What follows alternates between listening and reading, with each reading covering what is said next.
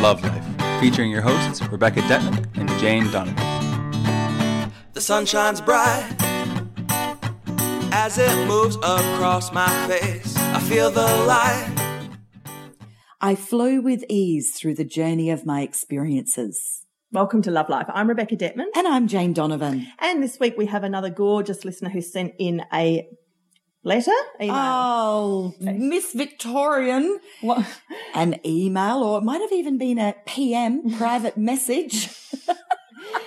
the carrier pigeon dropped in my lap and I unrolled the scroll. Took the wax off the seal. Yeah, took off the wax seal.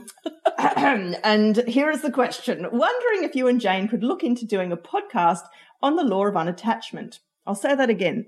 So you're listening, so you heard me just right. The law of unattachment. It's such a fundamental law that I'm sure many people struggle with, but I've been searching the podcast store trying to find content and there's not much out there. Call to action, Beck. Yeah. So, because as you know, on this show, Jane and I have talked at great length about the law of attraction and the law of vibration and the law of abundance, and maybe even some others I'm forgetting at the moment. But we have not talked about the law of unattachment except in passing because I know that I, I've mentioned it a couple of times because I always, um, uh, connect it with a Buddhist thing. I, I, I'm pretty sure it's a Buddhist law of unattachment because it's, because Buddha's, a lot of Buddha's spiritual philosophy is based on this idea of having no attachment. And the minute attachment to anything in the physical world occurs, it automatically equals suffering or puts or you in provides resistance. puts you in line for potential suffering. Because the minute you're attached to something it could be taken away it could change it could anything at all. And that immediately plunges into you into emotional out of control territory. So i liken it to a buddhist the buddhist original buddhist concept. However i think today jane and i of course are going to explore it in very rebecca and jane type of ways. And yeah we both kind of said that well, I don't know if we've got a lot about this that we've re- we've kind of thought about or researched or studied before, but it's good to actually just go with this and see what comes out and see what comes up because I think we've got to have a look at how this operates or doesn't operate in our own lives as well as in others that we've observed. So we can do a little bit of traditional Buddhism here, but I think we can also throw it a bit larger and mix it into the the Beck and Jainism pot of. Beck, I've got to ask: Do you think the law of unattachment is it similar or different to the law of surrender?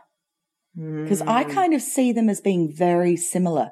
Or is it that is surrender can be as a tool, a skill that is required to be able to execute the law of unattachment? I think they're two different things, but they're very close. It's a bit like when we did that whole episode on compassion, and we also talked about sympathy, empathy, and compassion. Ah, they're very similar but different. they're actually different concepts. Same, same, different. Yeah. So surrender, I think, particularly comes into play where you've you can't let go of something which is actually eating away at you or starting to harm you.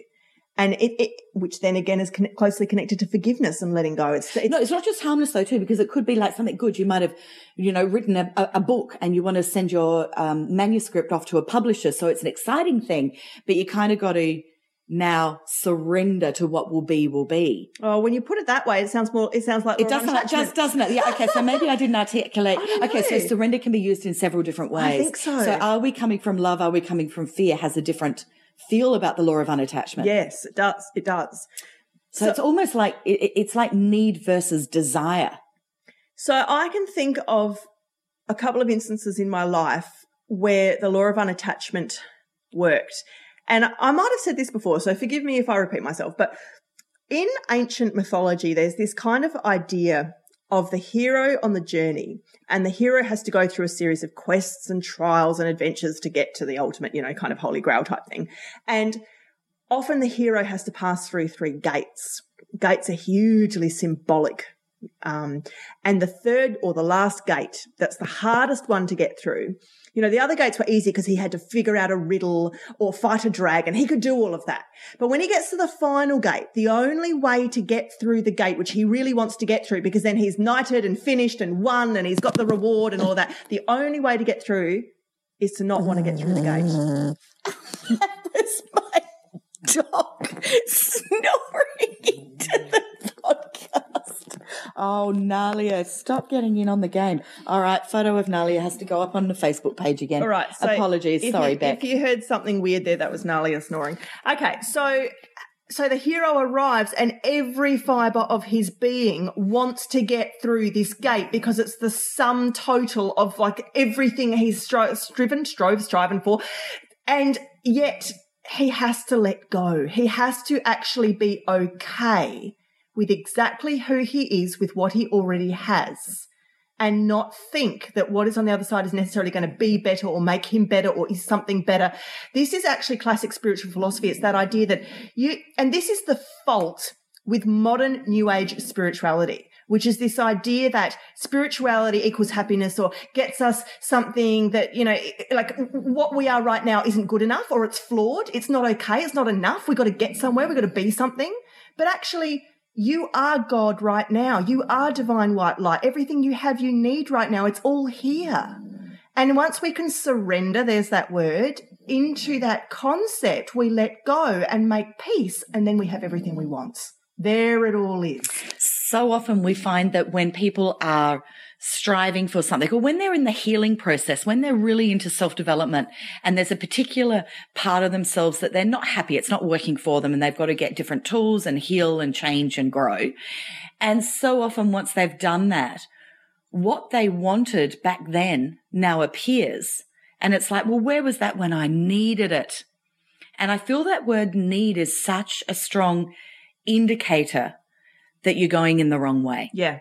And so I'll, I'll often say, you know, need, want, two different things as a joke. And that's me standing in a shop looking at something I want to buy and going, need, want, I've got to turn it into a need so I can justify it. However, Yeah. the reality is that need is neediness, which is always going to have you pushing the boat upstream. It is going to be hard work. So when you feel that you need something, you've got to then look at what is the emotion that I'm going to get from that happening.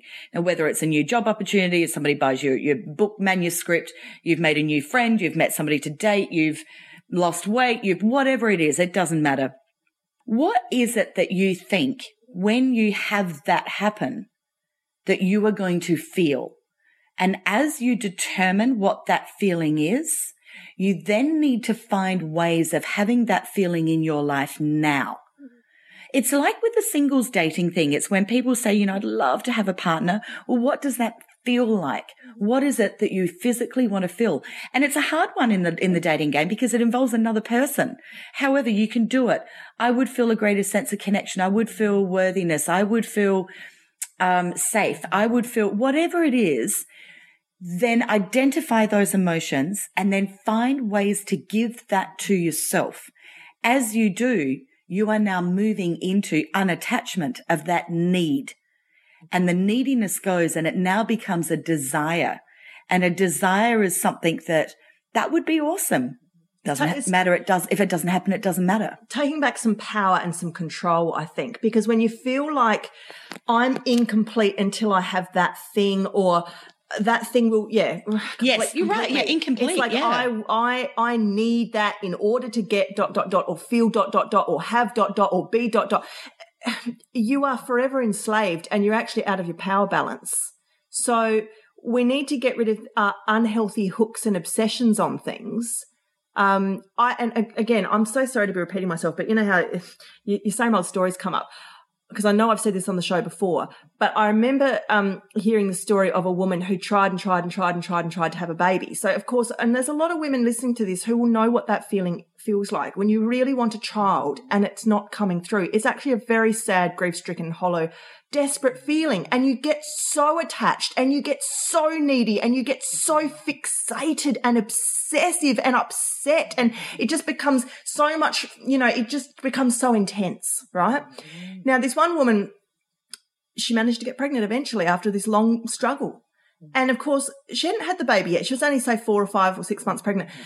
But her whole demeanor changed. Her whole energy changed. She was at peace. She was laughing. She was flowing. She was happy. And in, in a funny way, she still doesn't even have the baby yet. She hasn't got one in her arms. She hasn't got one in the cot in the nursery. She doesn't have a baby. She just changed her energy approach in her body. I mean, yes, there might be some cells clustered in her uterus, but it was like that was all the proof she needed to change her mindset on having versus not having. And isn't it funny how often, like in our material, physical world, we're so addicted and obsessed with the idea that unless I can see it, it's not real. Unless I can touch it, it's not mine. Unless I can put a chain or a rope around it, I, I can't own it. You know, we have to actually almost enslave things to, to, to get the the feeling of safety, the feeling of reassurance and control that okay, everything's all right now, everything's everything's under my control. And these are not healthy ways to be, but we do it in the smallest, smallest ways. These are not always huge concepts. Like Well, this comes back to which we've spoken about before in other podcasts is about, you know, if you can visualize it, you feel it. You know, that the imagination, that the body knows no difference mm. between the imagination and reality. Yeah. Whatever you're imagining is your reality. So therefore, to imagine that you already have something or that you're wanting to experience or physically have actually does enable you to therefore release the desire because you've already had it and experienced it, which does assist to the unattachment. But it is very hard to really detach, isn't it? yes, And yet, one of the things I've had, you know, big issues around um, control, being so controlling in businesses that I had, therefore, that's the complete opposite of unattachment is controlling. And so I had to look at what was each fear. What, why was I controlling? What was my, what, what, what am I scared of? And you come back to episode one. What, what's your fear? And as you identify the fear and remove the fear, because likely it's limited thinking, hasn't happened, is unlikely to happen, don't even worry about it. As you let go of each individual fear, your attachment or your need for control starts to reduce. So you don't go from I'm attached to I'm unattached. You go, it's a gentle turning the boat around to go downstream. And it's like a 20 point turn instead of being a two, a three point turn. So each turn is identifying a fear and then releasing that fear. What's the next reason that I'm scared? What's the next thing? What's the next thing? And as you face each individual fear and remove them from your vibration, you can then come to a place of unattachment. And remember that this fear and control and power that Jane's talking about, this is how our society is set up. You know, governments run off fear, you know, politics, education, any system, any corporatization, any brand, advertising. It's all off fear, isn't it? It's all off this feeling about we have to either make other people do what we want so we feel in control or we have to sell something that caters to fears it's it's it's it's our whole society so it is very hard to get out of the almost the vibration of it because we're so used to it it's actually like the wallpaper it's just so deeply embedded in in our psyches that to relearn in our own brains and hearts how to live fearlessly and hence unattachedly is actually very hard Very work. difficult. It's very, difficult. hard. And maybe if we were all very, very poor in a, in an African village with no clothes and no food, we'd have a very different concept with the idea of possessions or belongings or attachment or unattachment. Because a homeless person may tell you that every day things come and go and they don't really have any control over where the next meal is coming from or where that next kindness from a stranger may be shown or the next warmth or the next dry place or the next shower or whatever it is. And they, I presume, would have to make some level of peace with that feeling of surrender of every moment, every day is just going to be what it is going to be. And they may have a different sort of concept of gratitude around uh, when it comes, I'll be grateful for it. If it's not there, well, That's why we see so many beautiful, you know, photos and sayings and stories on Facebook, you know, the source of all great information that are from, from tribal communities where they're always so happy. And everyone says, you know, these people are happier than we are. because all because they have that commune sense where everything is shared and one thing is everybody's. And if you think of that beautiful film from 20 years ago the gods must be crazy when the coke bottle fell down out of the the pilot you know the plane in the sky and the indigenous people picked up this glass coke bottle their first inclination was to share it. It was it was for the whole village and then very, very quickly, the minute attachment got in and people started to see its usefulness and they all wanted it and there was only one of them, that's when the emotional charge changed in the, in the group. Which of course all comes back to self worth, doesn't it? That I have low self worth, like this is going to help me. I need to get it. I need to go further. And there's your fear. I've got a lot of co- uh, clients that I coach around their businesses. They've got, you know, small businesses that they are either newly startups or they're wanting to change in direction. And of course, there's a lot of attachment around that because they've spent years dreaming of their passion and their goals and visualizing it. And now they're making it happen. So attachment is massive. But it's interesting how they'll have quite a good flow. You know, they'll go with a flow and they'll have lots of clients coming in. And then suddenly I'll get an email saying, all my clients have dried up. What's happened? And it will always be about go back to your fear. What was your fear? Well, actually, I got scared because this is also a lifestyle business. And I want to ensure that I've got time to do what is important to me as well. Like I want to be of service to my clients, but I also want to have this beautiful work life balance. And so they went into the fear of, hang on, now everybody's taking my time. I need my time. I need my time. So they became then attached to the fear of the time. So, okay, you can have your time. So it's like a flip. It's like where, what you fear, you can actually manifest very, very fast. But there's a flip side that you paid a price for it. You lost your clients. Yeah. So anytime that there is any change in any routine that you are doing, and it doesn't please you, it's not what you were wanting, look at what your fear was. And that's what you would have been attached to, which is causing the resistance. Beautiful.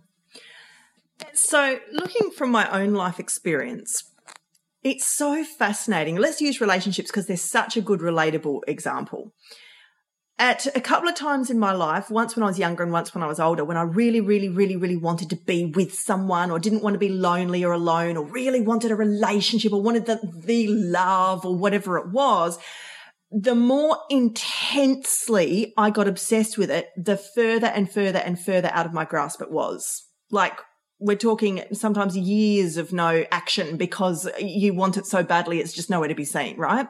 The two times in my life that love walked in the door, were both times I genuinely reached a place inside myself where I said to the universe, I'm really not interested in meeting anyone right now. I want to be on my own. I really just want to focus on me. I'm just happy being in my own space. And boom. Now, what's happened there on a vibrational point is that Beck had spent such a long time visualizing this beautiful relationship that she wanted. So that had loads of, as Abraham would say, rockets of desire mm. being sent to the universe. Into the vortex.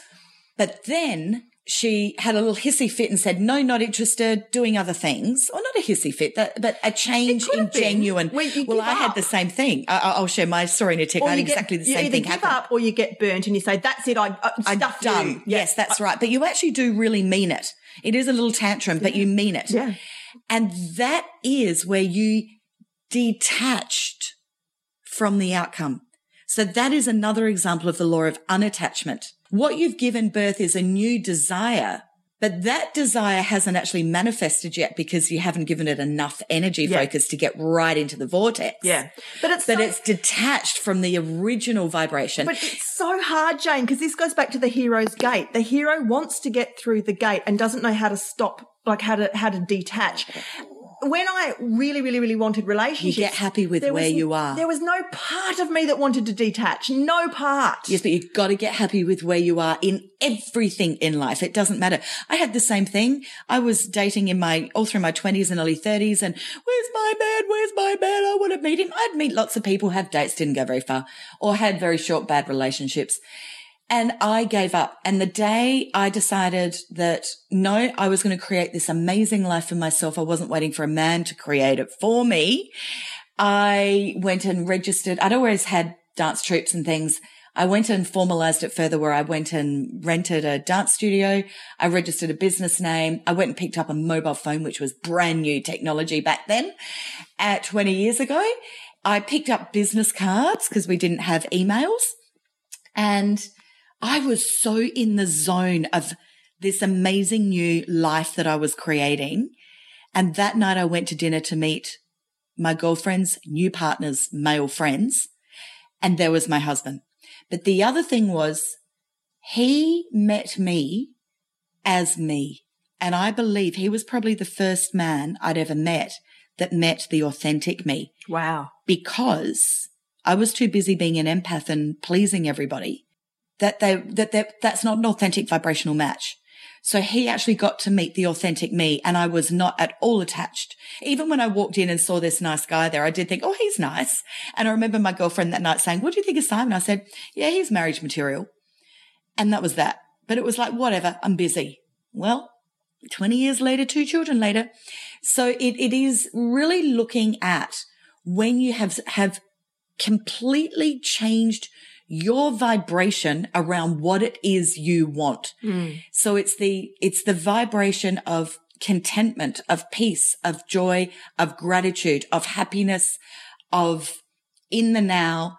When you master that around your vision, you still have your vision, but you are not attached. Look out because that's when it comes along. And I don't know how many times in the matchmaking world I've heard clients say, I'd just about given up. Mm. So there was a part of them that had given up. I nearly didn't go to that dinner. I nearly pulled the pin. Mm. I wasn't going to show up at that event. I was going to say no to you, Jane, meeting that girl or guy. I hear that every single day. Yeah. And that is, it's that point where they have really detached from holding on too tight. And that's exciting. And it is surrender. You're right, Jane. And we hear this all the time in acting stories as well about the actor that went to auditions for 10 years and, and said, I think it was Robert Pattinson who became Edward Cullen in the Twilight franchise. And he was just like, I am not, I'm done. I'm not doing any more. And, and, and that was the last audition, was Yeah, it? yeah. Yeah, I love it. See, Yeah. in entertainment, I used to hear a lot of stories like that too. And I've just realized listening to this that I am living proof of the law of unattachment by my very physical body being on this planet because my mother tried for eight years to have children way before the days of IVF and gave up. And then she Ah. started, at one point, she started gaining weight. She was nearly 40 years old. And back then it was illegal to have children over at least 32, like, you know. and she's Quite, it wasn't quite illegal, but that's quite funny. she was like dieting, exercising, smoking to get rid of the weight and couldn't drop it because she had so given up the idea that she was capable of having children completely. She convinced herself she couldn't. So she went to the doctor and she said, I cannot shift this stomach fat. And he said, You're pregnant. wow. And then she dropped the ciggies. so, and then I was born as an only child and she was 40. And there it was because it took her that Oh, long. How beautiful. It took her that long to So I'm up. trying to think of other things in my life that I really wanted and when they actually did come to me. It's, Um, it's any time you giggle, Jane. That's It- oh, that's so funny, isn't it? I have this little habit that when I have been visualizing something and it actually comes to the physical manifestation, I have this such a childlike giggle. I giggle and giggle for about three or four minutes. It's the funniest thing. And Beck's been with me when we've, you know, heard Back of in our radio days, it happened one Oh, time. when the radio show went, we got told that it may go national and I got a bit excited by that. So I started visualizing it, but it was, but I was quite unattached. It was like, that was just a bonus. yeah, Um, however, I thought that's, that would be cool because it would give more people for us to be able to, you know, hopefully share and help them to come from love. And we were in the car where we got the phone call that said, um, Better Homes and Gardens had been dropped and was replaced by Soul Sisters. yeah. And I just giggled, didn't I? I giggled. I loved it. But another thing I was, uh, I was also thinking of times in my life when I've become really attached. Now, what was I the most attached to for most of my life? For three and a half decades, people liking me. I was so attached to that. Wow. And I wa- and that was the people pleaser in me. That was the stage performer. That was the I'm larger than life. Please like me. This is a really good example because this this actually instantly makes this topic very relatable for everyone listening. Because we're not necessarily talking about I want a car or I want an acting career or I want a baby. Now it's about something that's actually deep within you Mm-hmm. and it's a need to be valid and worthwhile here on planet Earth. And this is huge. Yeah. This is huge. So what I did then was clearly, you know, you've heard the story of me going through the HSP thing. So realizing that I was a bit of a train wreck and my life wasn't happening and I was a bull in a china shop and something had to change and I was the common denominator. So it's me. There started a path of much more intense self development. So while I'd always been in self development, it was something that I really gave a priority and a focus to. And as I started to actually the crux of it all, as I started to learn to love and accept myself, that as my self worth, my self confidence, my self, um, validation grew, my need to be like, liked decreased at exactly the same rate.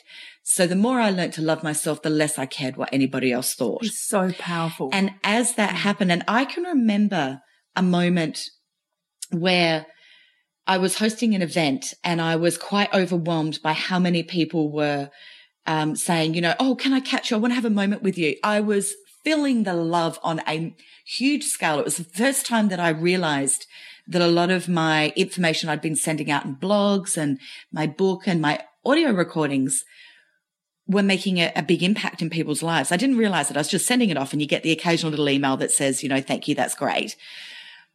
And I just felt this love and approval and a desire that people really wanted to talk to me that overwhelmed me in that moment because I didn't see it coming. But the most amazing thing was I remember going, I actually don't need this now. It's lovely.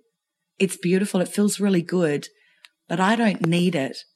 And where the bloody hell were you when I needed you? Yeah. That's it. and that's that need versus not needing. Yeah, you know, it's yeah. that neediness. So I think another way to really explode your particular attachment to something is to really just sit down with yourself with a cup of tea and a pen and paper if you need, or just, just under a tree, you know. Think about the thing that you are, you just can't get past. You're obsessed over it. Whether it's an outcome, whether it's something physical, whether it's whatever it is, the thing that you think that your life is not going to be complete or happy without. And then throw yourself a curly one, throw yourself a hypothetical. What happens in this lifetime if you never get that thing? What are you going to do in that vacuum space? What would you do if, if God came down with a white beard? Because, you know, God has a white beard.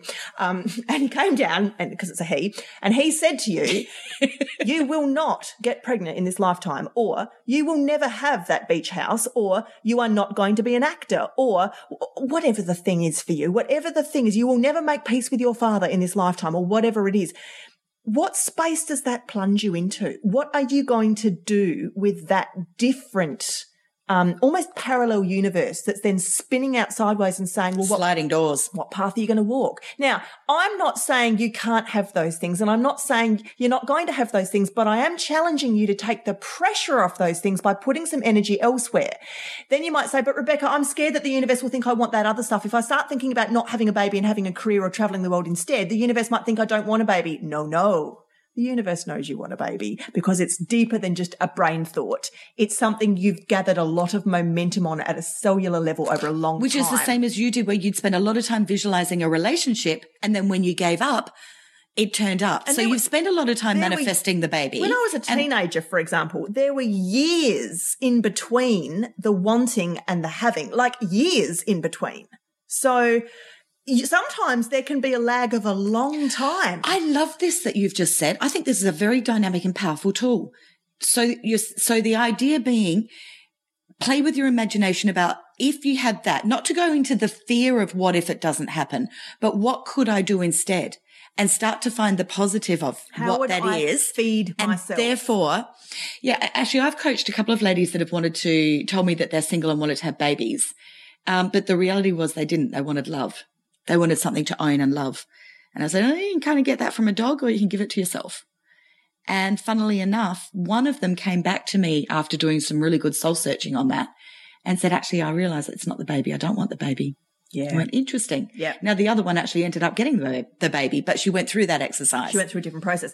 That's right. So I love that. It's a great tool. I just think sometimes we need to do some of that visualization work as well that they kind of use in NLP and uh, some of those things where you imagine yourself like I'd imagine Rebecca sitting there wearing a little red top with her little brown hair sitting there in a little circle under the tree. And then I'd imagine zooming back out and looking at that Rebecca and actually having that sort of sense of distance between the two selves and in some way breaking or shattering the pressure that being able to look at it from a slightly removed lens. So some of these vision visualization exercises I think can go some way in helping you look at your obsessive attachment to something through a slightly different filter. I flew with ease through the journey of my experiences. Thank you so much for listening today. We know that you're all going to go home and do the homework, which is looking at the things in your life that you have an almost unhealthy fixation upon and seeing where you can do a little bit of work in unhooking and releasing the need. Um, look, if you got any value out of today's show, um, please buy Jane and I a cup of coffee or a sandwich or a holiday to um, Cairns. no, There's a group of girls that are looking at organising us going to Dubai, back. Well, Love? Life's going to go to Dubai, I hear. That'll be fabulous. if you need any inspiration, these are the sorts of things we're up for. We're visualising with the law of unattachment. we do have a donate button on lovelifeshow.com if you want to go there and help to support our show, which runs um, at our own expense out of pocket. We produce all of this free information every week. We really do mine the gold of our combined experience um, in all the self development work and training that we've done. And we give it to you because we believe the world needs a shift. And we know that you're all on board for that. We love you all for being part of our Love Life tribe. We love you all for being such active and conscious participants and interactive co-creators in what we have all created here. If you want to really feel that vibe, jump on our private Love Life Facebook page. It's facebook.com forward slash love life. Uh, Love Life Show, sorry. And then if you wish, you can request to go into the Love Life Show private tribe group. And until this time next week, we look forward to our 200th episode. We hope you're all strapped in for that. And we wish all of you a really peaceful, ruminating space where you all get really, really deep into some of your own deeper wants, needs, and desires. Life is perfect. I'm not trying. It's just happening. And it's a beautiful.